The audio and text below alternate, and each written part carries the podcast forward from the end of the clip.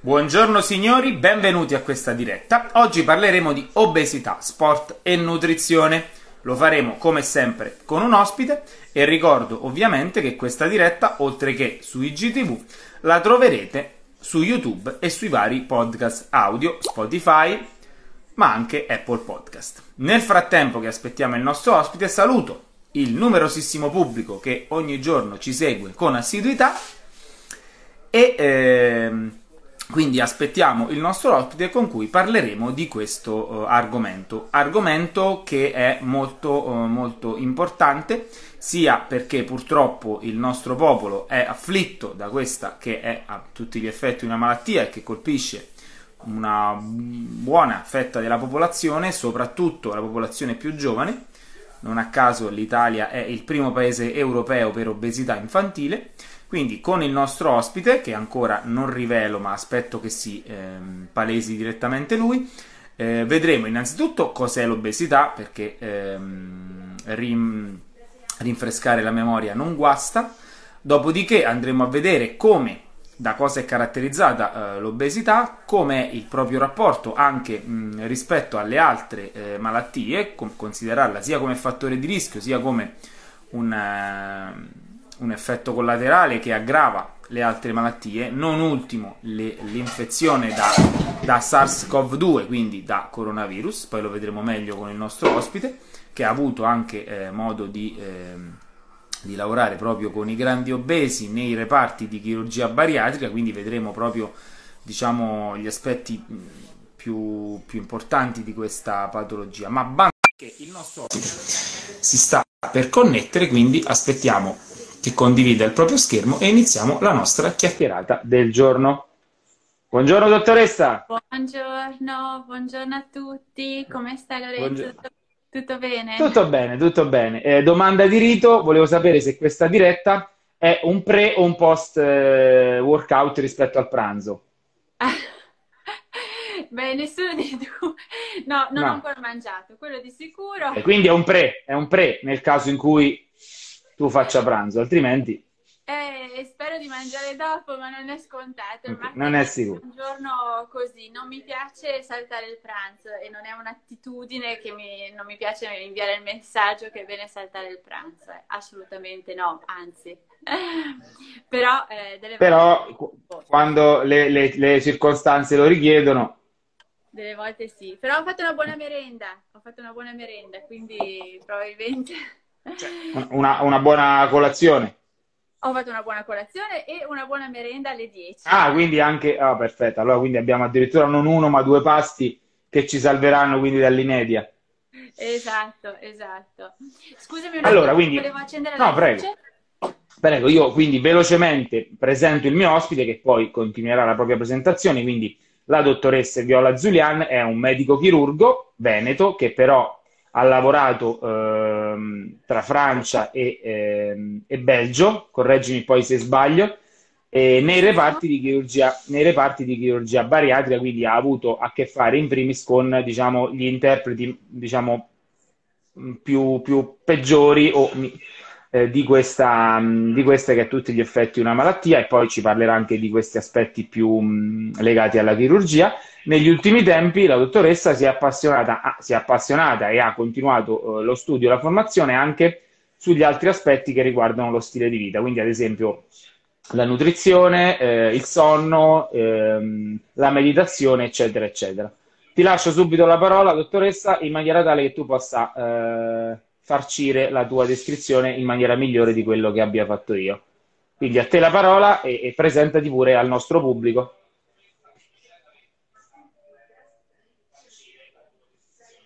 Allora. Eh, Prego, il... sto... Sì, sì eh beh, perché, no, scusami, era mancata l'ultima parte perché la connessione non è fantastica, mi dispiace di questo. Ah, quindi no, no, semplicemente ti avevo lasciato la parola appunto per completare la tua descrizione e renderla, diciamo, migliore di quello che, che avevo fatto io. Beh, ascolti, il resume che hai fatto è veramente l'essenziale dell'essenziale. Devi avere un'attitudine chirurgica perché i chirurghi cercano sempre di andare all'essenziale. ok.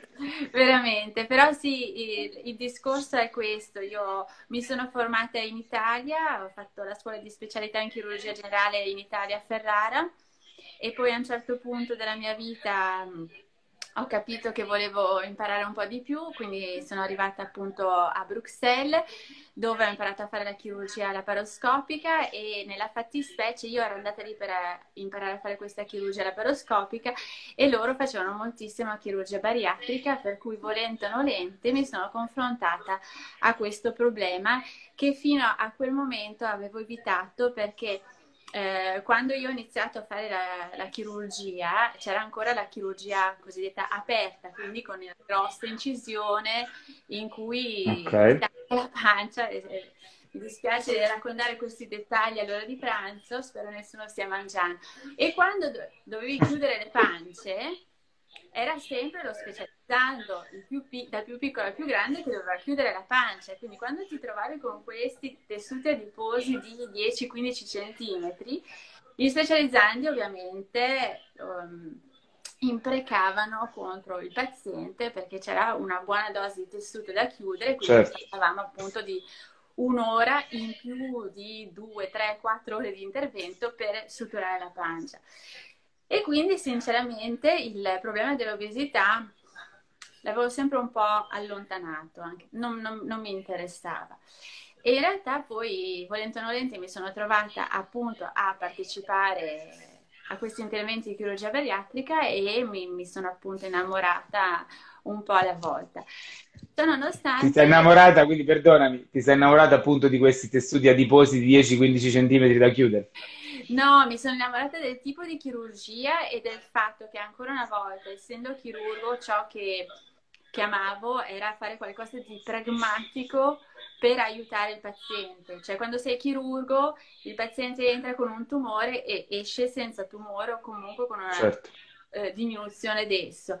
Quando fai la chirurgia bariatrica pat- o quando hai un'appendicite, entri con l'appendicite, esci senza appendicite dall'ospedale. Quando entravano i pazienti con la chirurgia bariatrica, li operavamo e poi mi sono trovata a dover fare l'ambulatorio per, so- per seguire questi pazienti e vedevo delle trasformazioni incredibili e questo mi ha dato veramente molta voglia di seguire. Quindi appunto, appunto hai messo in pratica il famoso giuramento di Ippocrate. sì, De- declinato appunto, esatto, nell'aiuto verso ehm, eh, questo tipo di, di patologia. Esatto, esatto. Solo che cosa è successo? Comunque, anche seguendo l'ambulatorio, che mi hanno obbligata a fare perché io non volevo fare all'epoca, è stato, com- come spesso accade, anche le cose che non ci piace fare poi alla fine ritornano utili, perché seguendo l'ambulatorio mi sono resa conto che in effetti la chirurgia da sola non serve, serve, a poco, serve a niente se non c'è un, un, lavoro di equip e un intervento di un team che è dedicato e che partecipa appunto al cambiamento dello stile di vita, delle abitudini alimentari.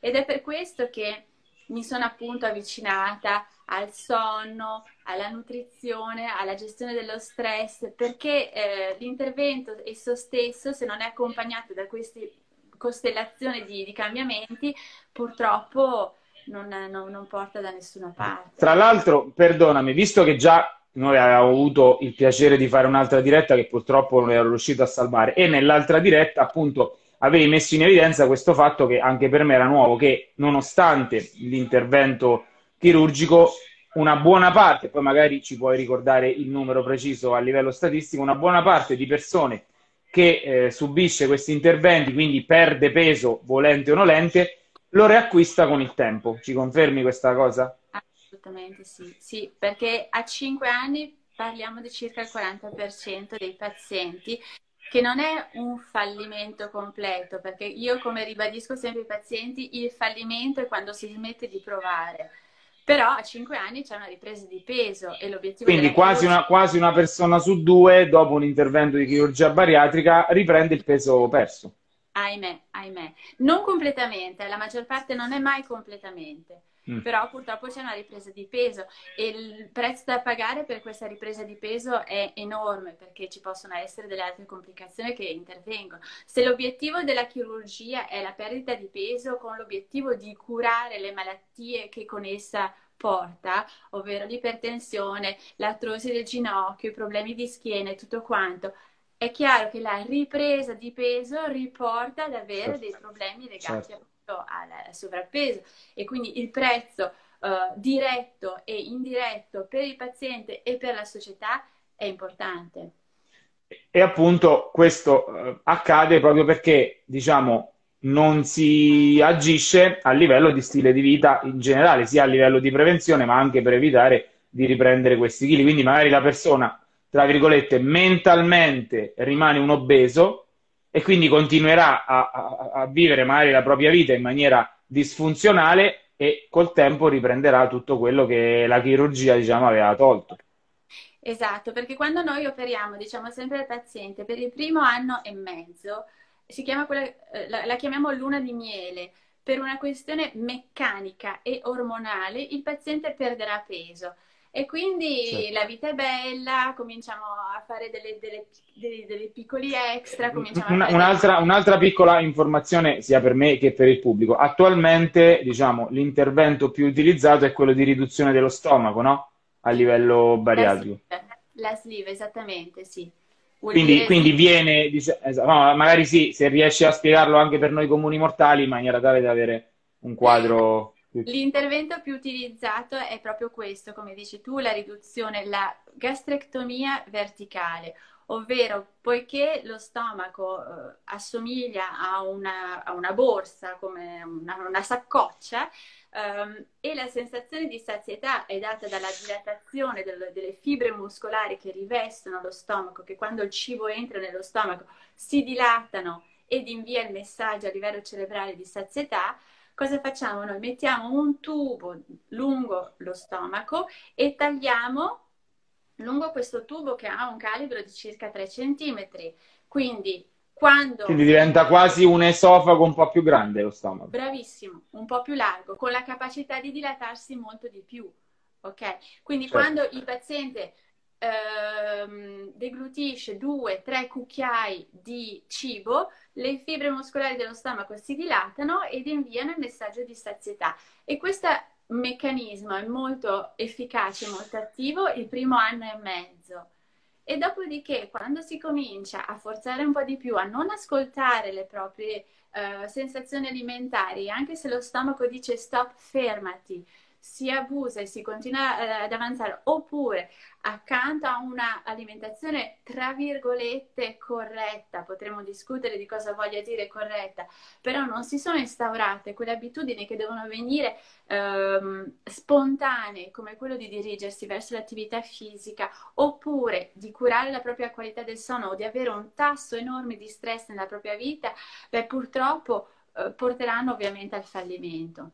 Certo. Diciamo che in questo senso, essendo lo stomaco mh, formato da muscolo eh, liscio, vale lo stesso discorso diciamo, del muscolo scheletrico, più lo alleni, più lui crescerà. Quindi se anche eh, dopo l'intervento continuiamo ad allenarlo, inteso come a costringerlo a dilatarsi, esso ritornerà più o meno, correggimi se sbaglio, alle dimensioni che aveva, che aveva prima dell'intervento e quindi abbiamo allenato il nostro stomaco a diventare più grande come facciamo con il nostro bicipite se ci mettiamo a sollevare pesi o allenarci in un certo modo. Purtroppo è quello che dici. Pensati che mh, molti anni fa, ancora quando ero specializzata, mi mi è capitato di curare una paziente anoressica che aveva appunto questi attacchi di bulimia e che quando aveva questi attacchi di bulimia mangiava delle quantità sproporzionate di alimenti, tipo 10 croissant e dopo ovviamente purtroppo aveva questo purging, questo fenomeno per cui appunto vomita. Ma quando siamo andati ad operarla il suo stomaco era enorme, cioè normalmente si, si finisce a livello più o meno dello sterno e arrivava fino alla pelvi il suo. Quindi vuol dire che quando ci sono l'introduzione di queste grosse quantità, soprattutto su uno stomaco che è stato operato, un cucchiaio oggi, un cucchiaio domani, le fibre si, si allentano e diventano sempre più accoglienti certo. e, ri- richiedono, poiché il volume dello stomaco medio aumenta richiedono maggiori quantità per essere eh, soddisfatte. E infatti certo. è, una, è uno dei primi esami che facciamo quando il paziente ritorna dopo che ha preso peso, facciamo un gastoscan, facciamo un esame per valutare il volume dello stomaco. Le dimensioni. Esatto, per valutare se effettivamente c'è stata una ripresa appunto eh, di peso con una dilatazione dello stomaco coerentemente a questo. Esatto, da qui, da qui mi piaceva diciamo, aprire una parentesi anche un pochettino antropologica in cui volevo discutere con te del fatto che da un certo punto di vista l'essere umano è molto più capace di resistere a restrizioni di cibo, quindi in un ambiente anoressizzante o comunque a carestie, a penuria di cibo, di quanto non riesca a fare in un ambiente come quello in cui ci troviamo oggi, che è invece l'opposto, è completamente obesogeno, eh, obesogeno quindi che, in cui fondamentalmente noi il cibo possiamo disporne in quantità illimitata, quello che vogliamo, nemmeno serve eh, scendere sotto casa perché ci basta fare un numero di telefono e arriva eh, il cibo a casa. E l'organismo però tutto questo non lo sa e quindi lui ha sempre i soliti meccanismi e è come se continuasse imperterrito ad accumulare energia preparandosi a un inverno, tra virgolette, che però non arriverà mai. Esattamente, come dice, esattamente. La, la, la storia dimostra che fisiologicamente la, la, storia dei nostri antenati è stata per molto più tempo in carestia piuttosto che nell'abbondanza. Attenzione, non sto dicendo che nel, una volta l'obesità non esistesse.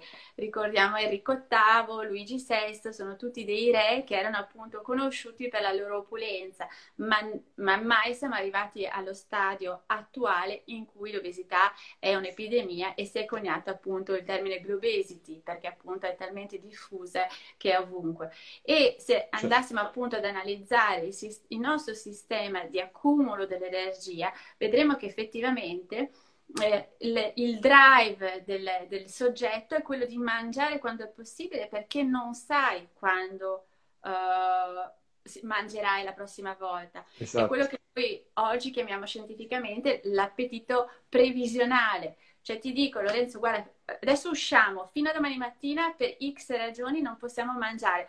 Mangiamo qualcosa prima di partire. Tu cosa fai?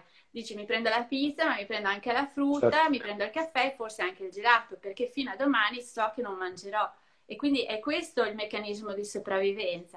Però questo meccanismo perpetuato ogni giorno, tutti i giorni, eh, purtroppo esatto. eh, crea un accumulo di energia che è sempre esatto.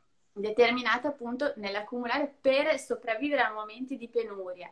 Che poi al giorno d'oggi questi momenti di penuria non sono Uh, lo stress non è solamente appunto la carestia, il fatto di non saper mangiare, è proprio questo vivere costantemente in uno stato di tensione. Una volta appunto, se volessimo veramente ripercorrere il processo dei nostri antenati, c'erano le guerre, c'erano la carestia, c'erano, uh, le, i, c'erano i vandali, c'erano le, le invasioni barbariche, eccetera, certo. c'erano momenti di difficoltà e quindi eh, no, perdonami, ora il politicamente corretto le chiama migrazioni, perdonami, okay. ma pardon, pardon. non si chiamano più invasioni, è eh, politicamente scorretto.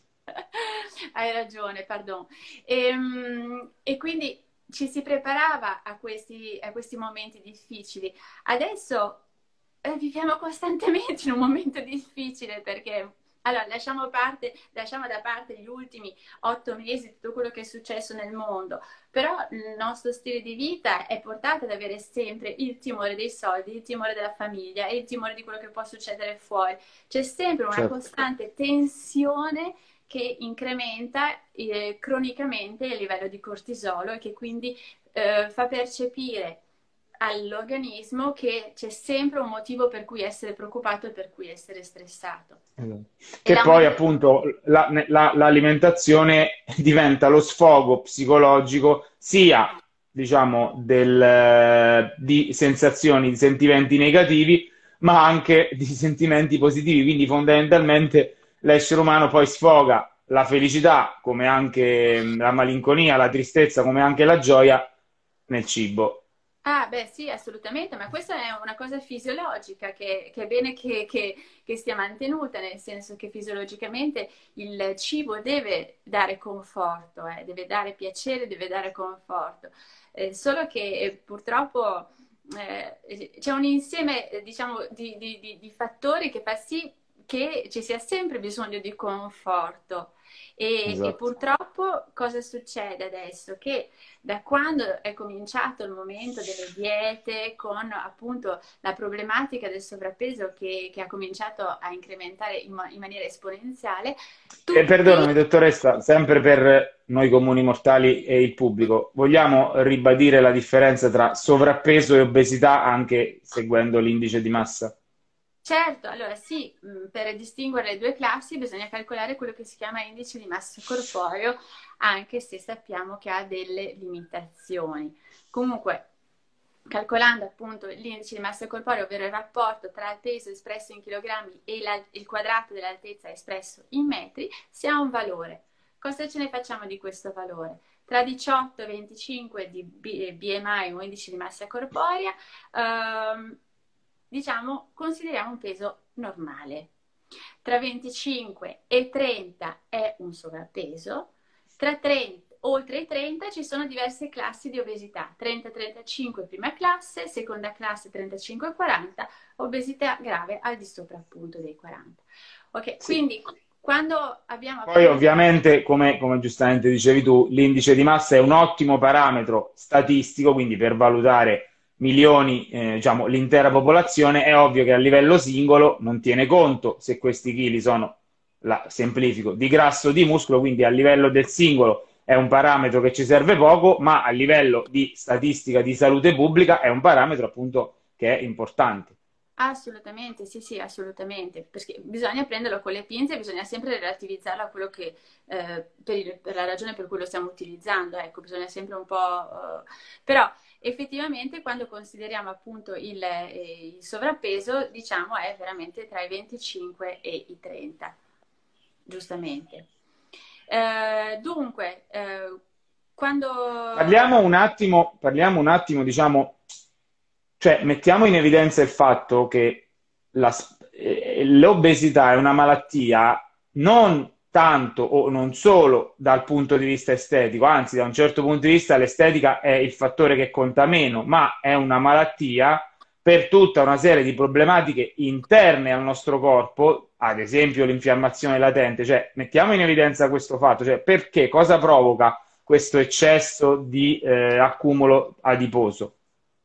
Eh, mi piace molto l'introduzione che hai fatto, giustamente per quello che è l'aspetto esteriore, perché adesso c'è questa corrente appunto che è contro la grassofobia, giustamente, contro, uh, che porta all'accettazione ed è giusto sostenerla come è vero, ogni essere umano è differente e bisognerebbe lavorare giustamente per l'accettazione e non appiattire tutti a un modello che è quello dei tabloid, che è quello... ma detto questo, a parità di età Purtroppo la persona che ha un indice di massa corporea rispetto appunto a quella che ha un indice di massa corporea normale ha un rischio non solo appunto di morbilità, quindi di avere un problema di salute, ma anche di diminuire la sua qualità di vita.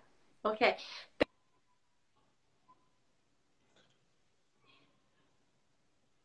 Perdonami. Eh. Sì, sì, continua, continua pure. Eh, il tessuto adiposo è un tessuto vivo, le cellule adipose non sono lì che stanno marcendo, purtroppo producono degli ormoni, producono delle citochine e queste citochine, giustamente come dici tu, danno appunto un miglior infiammatorio e favoriscono lo sviluppo di malattie, tra cui appunto il diabete, il, la steatosi epatica, eh, le, tutte le problematiche di tipo cardiovascolare, le vasculopatie, le coronaropatie, l'ipertensione. Eh, e potremmo andare via. Sono tutte quell'insieme di malattie che vengono definite eh, non communicable disease, ovvero che non si Diciamo, trasmette... se volessimo proprio anche qui eh, peccare di eccesso di sintesi, non esiste un ultracentenario in sovrappeso. Eh, sì, esattamente sì. In, effa- in, in, effetti l'analisi delle blue zone, cioè delle zone che hanno appunto un alto tasso di ultracentenari, l'alimentazione frugale. Ma nemmeno sedentario, aggiungo io, ma nemmeno sedentario. Cioè, diciamo che la zappa, da un certo punto di vista, è stata la, una delle loro armi forti anche dal punto di vista dell'attività. Sicuramente l'attività fisica, il fatto che siano la maggior parte di questi siano agricoltori, che quindi muovono tutto, si muovono tutto il giorno, ma anche l'alimentazione frugale e a base soprattutto di prodotti vegetali. Poi potremmo parlare delle blue zone perché sono un argomento che mi piace tantissimo, però in effetti, come dici tu, uh, la, eh, il tessuto adiposo eh, porta con sé un legame con tutte le malattie che aumentano il rischio di eh, mortalità appunto per queste persone. E, ehm, ok, bisogna accettare la persona, bisogna lavorare su... Che poi, perdonami, dottor, apriamo un'altra parentesi che mh, mi hai fatto venire in mente appunto parlando degli ultracentenari. Ad esempio, es- ehm, gli ultracentenari sardi con gli ultracentenari di Okinawa in Giappone, nonostante gli uni al massimo seguano eh, lo, cos- il cosiddetto stile di vita mediterraneo, non è la stessa cosa per quanto riguarda l'alimentazione dei centenari di Okinawa e nonostante ciò sono entrambi centenari, quindi anche qui forse è molto più importante l'aspetto della frugalità che l'aspetto poi del fatto che l'uno mangi l'olio d'oliva e l'altro non so che fonte lipidica mangia eh, o il, il salmone, magari il pesce, esatto. Sì, pochi grassi di origine animale, questa è la base, ecco. Uno viene dal pecorino, dall'olio e l'altro viene dal, dal, dal, dal pesce. Comunque sì, la frugalità è uno degli elementi, la... sia, um, come dicono loro in Giappone, un, un ikigai, un motivo per cui svegliarsi appunto al mattino. Mi senti? Sì, sì, sì, bene, ah. bene. No, ogni tanto va e viene la connessione, ma adesso ti sento bene. Eh, perché ho, ho l'impressione che, che, vada via, no, no, no, non vedo la tua immagine, quindi ho, ho, tem, temo che, che, mi parta, che non terminare il discorso. No, no, e, no, no, io ti vedo bene. Ok, dunque, ehm, dove eravamo per quanto riguarda appunto... Quindi, esatto, stavamo parlando appunto di tutto quello che non si vede dell'obesità, ma è molto più importante di quello che si vede. Non quello che si vede non sia importante, perché è ovvio che anche l'aspetto, diciamo, fisico e estetico è importante. L'altra volta, nella diretta precedente, invece, anche a livello proprio medico, a livello clinico, avevi sottolineato che il paziente obeso è, mo- è un paziente molto più difficile da trattare per tutti gli aspetti anche legati a un suo ricovero per qualsiasi eh, aspetto non eh, secondario, eh, diciamo, il, il, l'infezione da, da SARS-CoV-2, quindi da coronavirus. Mm, sì, purtroppo sì. Um, diciamo che uh, escludendo il discorso SARS, escludendo il discorso Covid, um, c'è una stigmatizzazione anche purtroppo dei miei colleghi, di tutti um, gli operatori in ambito sanitario della, dell'obesità, perché si penalizza e si colpevolizza il paziente eh, sempre posandosi sul discorso appunto del peso che eh, purtroppo mette um, in disparte il paziente e non, uh, come dire, non gli viene uh, naturale dirigersi e chiedere aiuto qualora ne abbia bisogno perché si sente appunto additato. Non so se mi sono spiegata bene. Quando, sì, uh, esatto, c'è una sorta di stigma no? verso, verso l'obesità per tutto quello che, che simboleggia.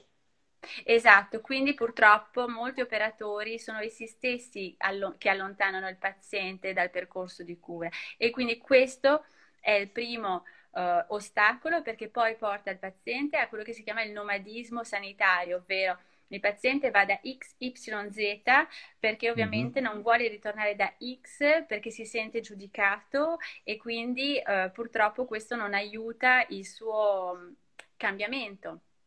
Ok, poi per quanto riguarda il trattamento medico farmacologico del paziente, quello che si è avverato appunto negli ultimi mesi è che purtroppo i pazienti in sovrappeso in terapia intensiva erano un po' più difficili da trattare, quindi c'era una problematica a, a livello di gestione del paziente che doveva essere messo, spesso lo, lo si metteva appunto prono per favorire l'espansione eh, polmonare, quindi già girare il paziente era più difficile portare il paziente a fare un attacco è più difficile, mettere una centrale, una, una mm, catetere centrale è più difficile, il dosaggio dei farmaci è differente, dosa- le, le, maschere, anche solo um, concretizzare una maschera che venga ad aderire bene ad un viso è una cosa molto... Um, particolare che non sempre si riesce a fare in un paziente che ha appunto uh, uno strato d'adipe in più. Quindi sono tutte delle piccole cose, però che portano ovviamente a diminuire la qualità delle cure nel paziente in sovrappeso. Assolutamente. Quindi n- non vogliamo aprire l'argomento Covid, nemmeno parlando di vitamina D? sì, ci sono, ci sono alcune. Beh, la, la, vitamina D ehm, purtroppo è una vitamina D che viene molto nominata. Io delle volte mi dico... No, perché si era vista una correlazione, diciamo, non, non, non, non si può stabilire con certezza un rapporto di causa-effetto, ma una correlazione negativa appunto tra bassi livelli di vitamina D e eh, maggiore eh, ricoveri per eh, il SARS-CoV-2. Assolutamente. E però... molti di questi erano obesi, eh, in sovrappeso, perché veniva considerato uno dei fattori, essendo un fattore di rischio un po' per tutte le malattie, non, non si sottraeva nemmeno il, il SARS-CoV-2 da, questo, insomma, da questa situazione. Eh, da dire che riguardo appunto la vitamina D, pensate che anche qui noi nel sud della Francia tutti i miei pazienti sono in carenza di vitamina D, nonostante sappiamo che appunto la vitamina D si attivi attraverso appunto il, il, i raggi solari che appunto um, arrivano alla pelle e attivano appunto la conversione biochimica della vitamina D. Qual è il problema del paziente? Eh, obeso. Nel paziente obeso la problematica è che alcuni passaggi eh, per attivare la vitamina D passano attraverso il fegato e attraversano appunto il rene.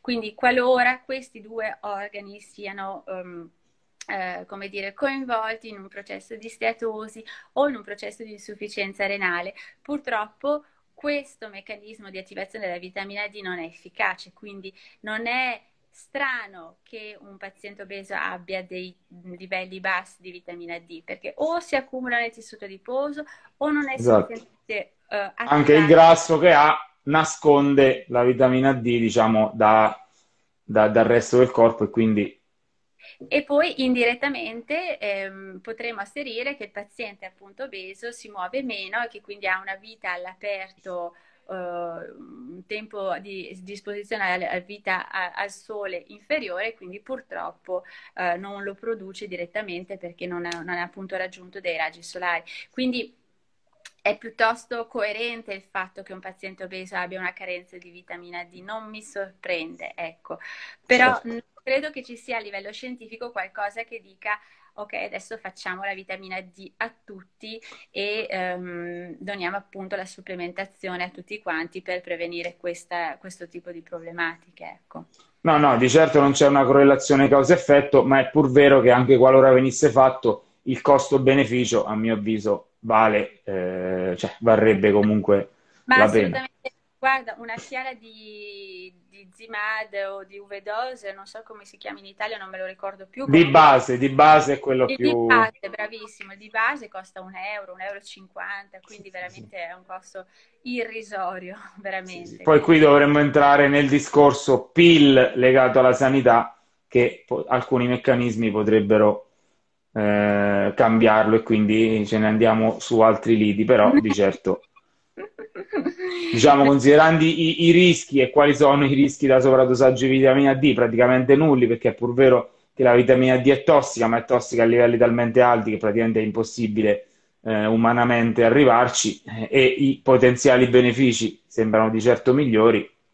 Sì, Sì, sì, anche perché poi la vitamina D non è che, che riguardi solo la salute dell'osso, come eh, molti pensano. È un ormone, non a caso è un ormone, quindi... Esatto, infatti partecipa a non so quante reazioni biochimiche, quindi tra l'immunità... Ad, ad esempio, ad esempio anche, anche, nelle stesse cellule muscolari è stato eh, individuato il recettore per la vitamina D, ma si ignora ancora quali messaggi veicoli, quindi è un campo anche, anche questo abbastanza nuovo. Certo, è da scoprire, assolutamente. Sì, sì. L'altra cosa importante, sempre che mh, avevi ribadito anche nella diretta precedente, e che magari molte volte non si pensa eh, sia vero, è che un obeso, diciamo, che deve ricorrere alla chirurgia, quindi stiamo parlando di un grande obeso, un, beso, un obeso magari di secondo, di terzo livello, quindi stiamo parlando di grandissime masse eh, di grasso, nonostante questo l'origine principalmente per la maggior parte dei casi di questa obesità è legata allo stile di vita e non, come si potrebbe pensare, a disfunzioni ormonali, difetti genetici, eccetera, eccetera. Comunque una causa esterna dalla volontà dell'individuo. Mm. Sì, purtroppo è, è vero quello che dici perché le obesità di origine genetiche, quindi quelle che esprimono veramente un difetto di un gene eh, monozigote, sono rare, sono rarissime, sono una bassissima percentuale, sono le obesità che si sviluppano alla nascita. Uh, poi abbiamo un terreno genetico favorevole che è espresso appunto da uh, un'alterazione di alcuni geni che partecipano al meccanismo appunto dell'ossidazione eh, appunto dei grassi o al meccanismo della fame e della sazietà e questi offrono un terreno, però ogni volta che noi abbiamo un gene che sia appunto predisponente o no, ci vuole l'attivazione di questo gene. Esatto. E l'attivazione di questo gene è una cosa che si fa attraverso quello che si, cioè con la vita di tutti i giorni e questo, questa, questa scienza si chiama epigenetica, quindi qualcosa che va in quel gene e attiva questo gene. Quindi una cosa che esatto. è all'esterno va all'interno e, predispo- e appunto attiva appunto il processo uh, di appunto presa di peso. Esatto. Perché molte volte, molte volte, non solo legato all'obesità, ma in generale alle condizioni più o meno patologiche, ci si nasconde sempre dietro al fatto eh, era predisposto, eh, non è, cioè quasi come a volersi no, discolpare. E purtroppo invece molte, eh, la, la quasi totalità poi delle patologie sono legate in, maniera, in una maniera o nell'altra allo stile di vita, quindi da un certo punto di vista alla nostra volontà. Ma sai, um, ne discutevo giustamente ieri con la psicologa con cui... Cioè, più o meno, magari più o meno conscia, perché ovvio, poi ci sono vari livelli su cui si potrebbe discutere, quindi l'aspetto più conscio, quello inconscio, eccetera, eccetera. Esatto. Ma comunque legati, esatto, a comunque un'azione individuale, un'azione volontaria. Sì, sì, esattamente come dici tu, conscio inconscio, perché nel momento in cui tu fai parte di una famiglia, l'accettazione da questa famiglia eh, comporta anche il fatto che tu sia omogeneamente parte di quella famiglia. Non so se spiego. Per cui ehm, molto spesso si, prende, si, si, si assume un determinato stile di vita per avere appunto l'approvazione della famiglia che soprattutto nell'età, nell'età infantile e adolescenziale è molto fragile e va molto curata. E per cui il mio, il mio messaggio, quello che, che, mi piacerebbe appunto restasse, è che sì, abbiamo appunto la predisposizione genetica, ma noi possiamo liberarci da questa predisposizione genetica eh, cercando appunto di cambiare il nostro stile di vita non è eh, marcato e inciso uh, a ferro nel nostro, uh, esatto. nel, no, nel nostro corpo. Possiamo prendere... Predisposizione non vuol dire certezza. Beh, esattamente, sì. E mi piacerebbe che questo desse alle persone in sovrappeso che ascoltano questa conversazione un senso di libertà, di libertà nel senso di poter cambiare quello che è il nostro destino. E ovviamente il cambiamento richiede la competenza di professionisti come te, come eh, dei coach, come dei nutrizionisti che ovviamente si fanno carico appunto di accompagnare sempre con rispetto e con benevolenza il paziente, senza portare il giudizio, che è la cosa che ovviamente farebbe allontanare il paziente che ti sta chiedendo aiuto, quindi cercando sempre di mantenere la benevolenza del nostro uh, fare, del nostro saper fare, che è una cosa che però nessuno insegna, che o ce l'hai o, o purtroppo potresti anche solo fare del male, ecco. Sì, questo è vero, questo è vero. E a questo, a questo proposito mi permetto una domanda, diciamo, che esula un po' dall'aspetto più fisiologico eh, legato all'obesità, e a tuo avviso, Qual è il motivo per cui molte persone, cioè questo discorso vale per l'obesità, ma può essere traslato anche a altri aspetti, riconoscono, diciamo, una condizione non positiva, quindi vogliono cambiare questa condizione, ma poi però nella pratica non sono disposti a cambiare il loro stile di vita. E quindi voglio, diciamo, migliorare, voglio guarire, voglio migliorare la mia salute, ma poi questa cosa no perché mi piace e voglio farla, questa cosa no, lo sport non mi piace, eh, mangiare quello, quello sì, cioè perché poi c'è diciamo questo, questa discrasia tra una parte de, de, de, della propria volontà e però la non messa in discussione del proprio stile di vita, a tuo avviso, ovviamente, stiamo speculando. Eh, eh sì, no, no, beh, è una, una, una, una, domanda molto interessante anche perché non c'è una risposta corretta. Io cosa posso dire? Cioè, ne, molto spesso, allora, da un punto di vista pratico, proprio pragmatico, eh, è difficile delle volte veramente apportare i cambiamenti e cambiare le abitudini perché ovviamente uh, si sta bene nella propria comfort zone, in quello che è cioè, l'aspetto quindi abitudinario vince all'inizio. Sì. sì. quindi questo è un passo che deve avere un why, cioè bisogna capire veramente qual è il tuo perché. E spesso il professionista della salute che approccia il paziente in sovrappeso dovrebbe spingere questo tasto, cioè spingere il tasto perché stai facendo tutto questo, perché vuoi che ti accompagni, perché delle volte certo. è una stupidaggine, può essere veramente per mettermi il vestito da sposa o per andare a una festa, per mettermi il, um, lo smalto sulle unghie, veramente possono essere delle piccole cose, ma delle cose che sono importanti perché che parlano al paziente che hai di fronte e quindi cercare di aiutare il paziente a scoprire quali sono le cose su cui possiamo appunto eh, lavorare. E dopodiché da un punto di vista psicologico, invece, restare quello che sei nella tua sfera non solo è più facile perché resti nella tua comfort zone, ma rimani uniforme rispetto, per, per, esempio, a come ti vedono i tuoi genitori, a come ti vede tuo marito, a come ti vedono i tuoi figli e quindi in, qualche, in qualche modo rimani eh, psicologicamente a incarnare il ruolo che ti è stato determinato e non ha eh, sufficientemente valore di cambiamento ma io queste cose le so in maniera indiretta perché sono gli psicologi che me lo insegnano, ma non, non ho competenze in merito. Però, no, no, ma, ma, nemmeno io era appunto, visto che era una situazione che appunto capita, immagino che capiti eh, a me come, come capiti a te, eh, molte volte eh, cioè, è difficile anche trovare eh, le motivazioni psicologiche per cui no, sì, ci, ci si comporta in questo modo. Io mm, eh, sono sempre combattuta sul far riflettere i pazienti di ciò che hanno veramente, su, eh, non lo so, parlare di cifre, parlare di statistiche, però penso che delle volte bisognerebbe un po' azzardare, dire le cose come stanno, come rischio eh, di infarto, rischio di ictus, rischio perché... Quindi anche utilizzare una strategia un po' più diretta, più brutale. Sì, ma rimanendo scientifiche e rimanendo appunto ovviamente eh, corretta e educata, ecco.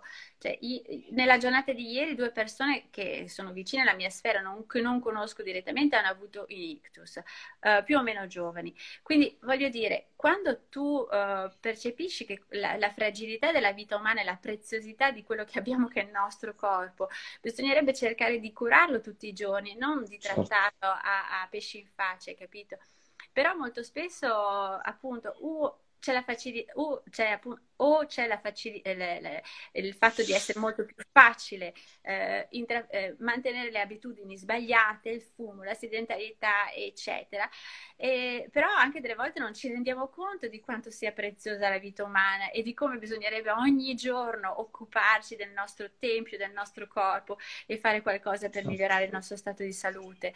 E, ehm, e ho, spesso ho l'impressione che ci sia veramente uno stato di superficialità, che non, non ci si rende conto di quanto sia eh, fragile l'equilibrio. Cioè, studiando il corpo umano, studiando biochimica, biologia, anatomia, ti rendi conto che è molto più probabile lo stato di malattia che lo stato di salute, perché avere uno stato di salute prevede che ci siano una, una, miliardi di reazioni biochimiche che devono andare tutte nello stesso senso, con una uh, visione d'insieme che è, è, è quasi impossibile da, da, concepire, eppure è possibile essere in buona salute. Certo. E bisogna, quando, una volta che che si ha il dono della vita bisognerebbe fare di tutto per, per cercare appunto di, di, mantenerla il più a lungo possibile.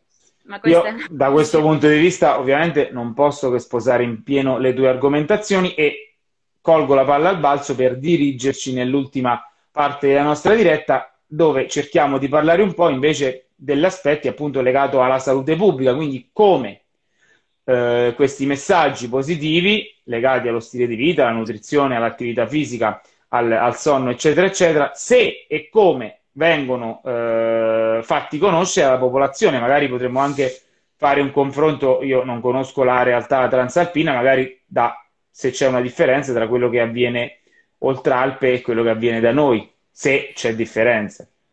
Cioè, è quello Ma... che secondo te quindi dovrebbe essere fatto e se viene fatto o se non viene fatto. Ma allora penso che a livello di linee guida, per quelle che sono le linee guida alimentari, più o meno sia la, st- la stessa realtà. No, il problema, perdonami, il problema non sono le linee guida, perché le eh. linee guida, le revisioni, le meta-analisi sono bellissime e stanno lì, nella torre d'avorio. Le conoscono solo chi le deve conoscere, ma la, il problema, a mio avviso, è che manca totalmente la trasmissione e, e l'applicazione di queste linee guida poi nella pratica. Quindi come fare per? Perché tutti sanno che non bisogna fumare, non si deve bere, bisogna fare sport, bisogna mangiare in maniera controllata. Lo sanno tutti, ma però manca la parte applicata, cioè poi dobbiamo farlo. E come si eh. muovono le realtà nazionali per ehm, operare queste, insomma, queste modifiche? Perché se poi le linee guida le conosciamo tutti, ma siamo il primo paese in Europa l'Italia per obesità infantile, eh, vuol dire che c'è un problema. Eh, giustamente, to- tocchi un tasto che a me sta molto a cuore, soprattutto per quanto riguarda la- l'esposizione dei bambini alla possibilità di scegliere il cibo con l'esposizione alle pubblicità, al marketing che le, mm, ovviamente l'industria alimentare propone per essere più appetibili per i bambini e il fatto appunto che eh, ogni 5 minuti ci sia una pubblicità in televisione che parli appunto di cibo e ovviamente non parliamo di ceci e carote, ma eh, certo. no, è, è questa la realtà. Purtroppo no, purtroppo no. E quindi purtroppo c'è una questione di lobby alimentare che um, acquista una, una, fetta di mercato e che uh, è difficile da, da, combattere perché a livello politico dovresti uh, mettere delle regole come la sugar tax o come la limitazione de, ovviamente de, di questo tipo di pubblicità in un certo uh, spazio orario perché i bambini non, non ne siano certo. esposti hai capito? Quindi questo richiede uno sforzo economico che uno Stato deve essere capace di rispondere, a cui deve essere capace di rispondere.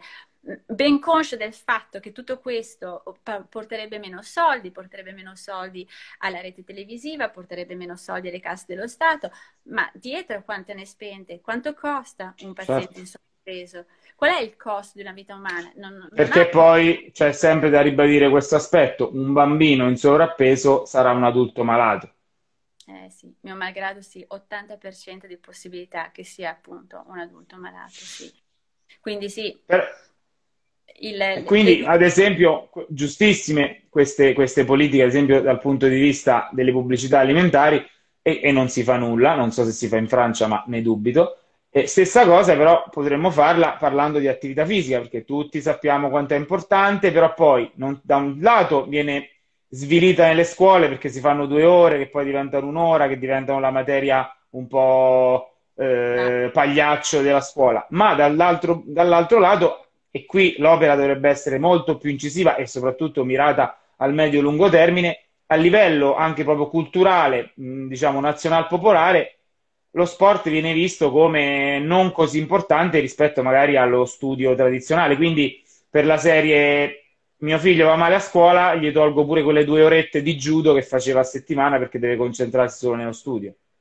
Ah, no, no, ma assolutamente. No, no, su questo sono, sono, sono quei discorsi che erano venuti fuori eh, agli ultimi mondiali, quando si era, si era, cercato di capire perché non avessimo una nazionale pronta a eh, appunto vincere i mondiali e si è, eh, si è caduti appunto ai club eh, di paese e quindi a, a, cercare di favorire l'attività fisica a partire dal fatto che l'attività fisica debba avere una PIL hai capito? Quindi è che mh, loro parlavano di, eh, come dire, di selezionare i bambini fin da piccoli certo, perché potessero diventare dei giocatori di nazionale, ma allo stesso modo è il club, sono le squadre, sono uh, le attività extrascolastiche che devono, essere, uh, devono avere una PIL e delle volte è una PIL che non c'è perché è un limite economico e purtroppo molte famiglie hanno questo problema, quindi bisogna tenerne conto che deve essere una cosa che deve essere più abbordabile a livello economico. Dall'altra c'è la gestione del bambino che è difficile perché per esempio qui in Francia lo sai che qui il mercoledì non c'è scuola e quindi tutte le attività fisiche... No, non sapevo che ci fosse un mercoledì di non scuola. Cioè, loro, i bambini vanno tutti a scuola tutti i giorni fino alle quattro e mezza, mercoledì non c'è scuola, quindi tutte le attività extrascolastiche si fanno soprattutto il mercoledì, poi ovviamente ci sono anche gli altri giorni a partire dalle quattro e mezza. Quindi tutti i centri, tutte le piscine, tutti i campi sportivi, tutto il mercoledì sono aperti e hanno tutti gli insegnanti a disposizione, capito? Quindi può essere un sistema per dire, beh, almeno il mercoledì il bambino ha la giornata sport. Perché si è fatto questa pausa? Perché così il giovedì diventa un nuovo lunedì e si riprende scuola con la lucidità di aver avuto una, una pausa. Non so se sia efficace o meno, però mi sembra che i bambini, almeno i miei, ne giovino molto perché ovviamente la settimana per un bambino può essere lunga tutti i giorni di studi, soprattutto certo. se gli si garantisce quello che la WHO domanda, ovvero le due ore di gioco quotidiano. Quanti bambini fanno due ore di gioco quotidiano? No, magari non ne, fa, ne fanno 4-5 di gioco alla PlayStation, però. Ah, Quello sì, 4, 5, 6, anche 8. Eh sì, quindi vedi che eh, a livello culturale c'è, c'è, c'è, c'è molto da fare, ma mm, non penso... Diciamo, la, la, cosa principale, diciamo, ovviamente le azioni da fare si devono svolgere su vari livelli, quindi abbiamo il breve, come dicevi tu, quindi l'immediato, come ad esempio ehm, l'evitare alcune pubblicità in determinati orari, e poi tutta una serie di, di modifiche che magari avranno risultato nel medio-lungo, cioè far capire che lo sviluppo dell'individuo è dato sia dalle sue capacità intellettive, ma a fianco, in maniera sinergica, alle capacità fisiche, questo è un discorso che eh, deve essere recepito e sarà recepito solo nel giro di generazioni. Quindi, però, bisogna iniziare a, a dire che eh, un bambino sano non è solo un bambino studioso, ma un bambino studioso che fa sport. Allora è un bambino che ha uno sviluppo completo della propria, mh, della propria esistenza, non solo eh, diciamo, lo studioso e nemmeno solo eh, lo sportivo. Ah, assolutamente sposo al 100% questa visione anche perché appunto eh, se, se, prendessimo il paradosso del bambino in sovrappeso che è comunque bravo a scuola purtroppo è un bambino che resta comunque un adulto infelice perché purtroppo è difficile che resti si senta accettato dalla società hai capito?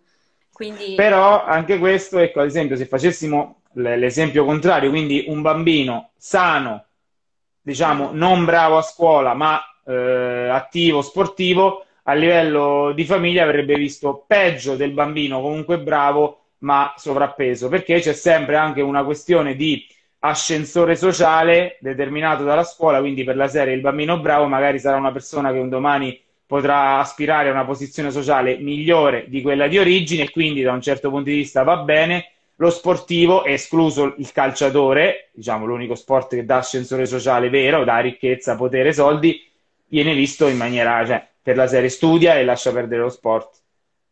Ah, no, no, eh, sì, a livello culturale purtroppo è come dici tu, c'è, c'è questa immagine che è fissa su, su questi due um, canoni, ma ovviamente c'è, c'è ben altro.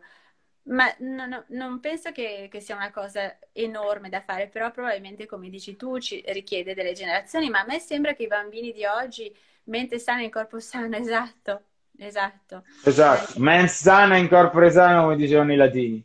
Eh, eh, Beh, fondamentalmente nella sua semplicità, sì, poi eh, sì. è molto vero stavo dicendo che mi sembra che allora, la generazione di bambini e adolescenti di oggi ovviamente ha questo peso della tecnologia che è eh, contraddittorio, però mi sembra che ci sia un movimento uh, di rispetto dell'ambiente, di rispetto del cibo, di rispetto dell'essere umano che sta nascendo volente o nolente per quello a cui sono um, sottoposti questi bambini in termini di uh, violenza razziale, eh, di pandemia, eh, di cambiamenti climatici. Quindi io non so, io cerco di... Io, io purtroppo devo confessare che non sono così, diciamo non sono così, anche perché molte volte alcune di, questi, di queste azioni mi sembrano più cosmetiche che reali. Per la serie non mangio più la carne per tutta una serie di motivi ba- salutistici, forse, barra etici, poi però continuo a fare i miei aperitivi e quindi l'alcol che è un cancerogeno molto più potente della carne rossa, quello non conta perché gli aperitivi, gli spritz, i prosecchi, quelli non contano. Eh, Quindi boh, sì, mi sembra un po', un, po', un po' cosmetico, perché adesso appunto è di moda, tra virgolette, dedicarsi a questo, ma poi... Vabbè. Ma, sì, ma poi magari appunto stiamo attenti all'ambiente, ma continuiamo a fare 15 viaggi in aereo quando l'aereo è il mezzo di trasporto più inquinante in assoluto e nessuno va a piedi, tutti vogliono la macchina anche per fare eh. 5 metri. Però, insomma, dai, cerchiamo di dare fiducia e che, eh, di dare appunto valore all'evoluzione. Ciascuno si trova in un punto in questa eh, bisogno di cambiamento e diamo fiducia e probabilmente la persona che beve gli spritz oggi domani eh, andrà in bicicletta e, e non lo noi, so. Noi ovviamente nel nostro piccolo, per quello che possiamo contare, diciamo che facciamo il nostro, quindi noi nel nostro piccolo ci proviamo, magari un po' con l'esempio, un po' con la parola e cerchiamo, insomma, eh, magari siamo una, una, goccia nel mare, ma è pur vero che il mare è formato da gocce, quindi da un certo punto di vista no, si spera, sì. no? Assolutamente d'accordo Lorenzo, è quello che dobbiamo fare, noi non, non, non, abbiamo che la nostra parola e il nostro esempio, per cui continuando così e, e aiutando il, il prossimo, assolutamente, sono assolutamente d'accordo. Beh, io direi che con questo auspicio che appunto possiamo eh, avviarci alla conclusione, io mh, ti ringrazio nuovamente eh, Viola per l'opportunità reiterata che mi hai dato. Spero finalmente questa diretta di salvarla e credo ho buone possibilità di, di riuscirvi. E, e, quindi io ti ringrazio e ti saluto perché appunto hai anche ehm, saltato il pranzo, però ma mangiando di più nei passi precedenti, come avevi detto, seguendo la, la fame aspettativa, insomma. Sì, esatto, esatto. Ehm, sono io che ti ringrazio Lorenzo perché mi, mi permetti di uh, approfondire queste tematiche che mi stanno molto a cuore e, mm, in maniera semplice. Spero di essere arrivata a parlare appunto al tuo pubblico, al mio pubblico e che magari appunto questo messaggio di, no, di speranza, ma anche appunto di um, prego Daniela, eh, di, di trovare il professionista che vi aiuti e vi accompagni in questo cambiamento è appunto è possibile, ecco, non, non, non, non, è impo- non, è una cosa rara trovare qualcuno che sia appunto preparato e che abbia la volontà di aiutarvi, ne- aiutarvi nel cambiamento. Esatto, qualcuno una volta parlava di volontà di potenza, che può essere visto anche appunto come potenza della volontà, magari la volontà può essere sicuramente eh, un motore che ci permette di, di, di poi di cambiare noi e gli altri e quindi magari sì, il mondo perché, cercare il perché abbiamo voglia di cambiare, cercare il perché. Penso che sia la cosa fondamentale, perché abbiamo voglia di cambiare, perché abbiamo voglia di migliorare il nostro stato di salute. Perché spesso se lo si vive come l'imposizione, perché il dottore ci ha detto che bisogna perdere peso, difficilmente si arriverà a... Cioè, sicuramente eh, dobbiamo fare nostro appunto il, il, messaggio, sì, certo, se viene esatto. solo dall'esterno. E viverlo attivamente. Esatto, sono d'accordissimo. Bene, quindi possiamo chiudere qui. Eh, rinnovo ancora il ringraziamento. Dico a tutti i, i gli spettatori di seguire la dottoressa perché molte volte ehm, fa tutta una, una, opera molto interessante di divulgazione su aspetti magari trasversali a quelli che tratto io, come ad esempio il ritmo circadiano, come ad esempio il sonno, la, la meditazione, che sono tutti aspetti importanti per costruire il proprio stile di vita. Corretto. E con questo, quindi, vi, vi eh, saluto nuovamente, grazie Viola e grazie ci vediamo magari per una bella diretta su altri argomenti. Volentierissimo, a presto. Buona giornata. Buona giornata a tutti. Ciao.